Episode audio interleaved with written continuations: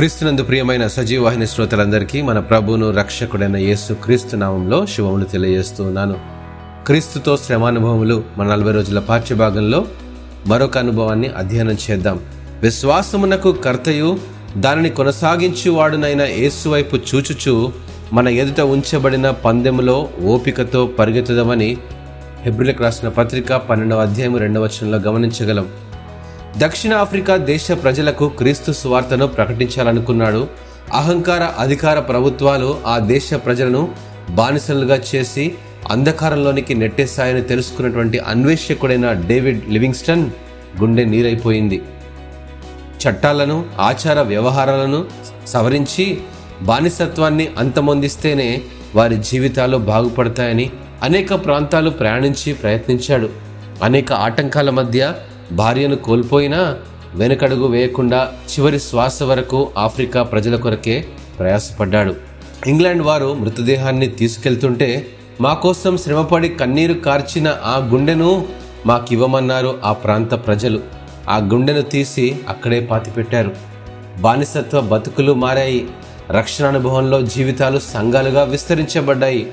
Africa ఖండంలో క్రైస్తవ్యత్వం వెలిగించబడింది అంటే క్రీస్తు కొరకైన డేవిడ్ లివింగ్స్టన్ గారి శ్రమలతో కూడిన పరిచర్యనని జ్ఞాపకం చేసుకోవాలి. ఆయన మాటలు నన్ను ప్రోత్సాహపరిచాయి. ముందుకే సాగాలనే ఆలోచనలతో నేను ఎక్కడికైనా వెళ్ళడానికి సిద్ధంగా ఉన్నాను.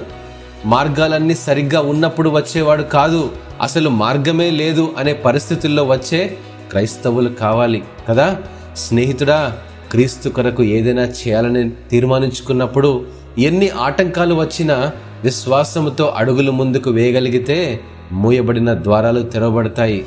చేసే ప్రతి పనిని దేవుడు అరవదంతలు నూరంతలుగా ఆశీర్వదిస్తాడు. అవరోధాలు అధిగమిస్తూ సంపూర్ణ సమర్పణ కలిగి ఓపికతో పరిగెత్తితే విజయపదం వైపే నడిపిస్తాడు. క్రీస్తు కూడా తన ఎదుట ఉంచబడిన ఆనందము కొరకై అవమానమును నిర్లక్ష్యపెట్టి సిలువను సహించి దేవుని సింహాసనం యొక్క కుడిపార్శ్వమున ఆసీనుడై ఉన్నాడు.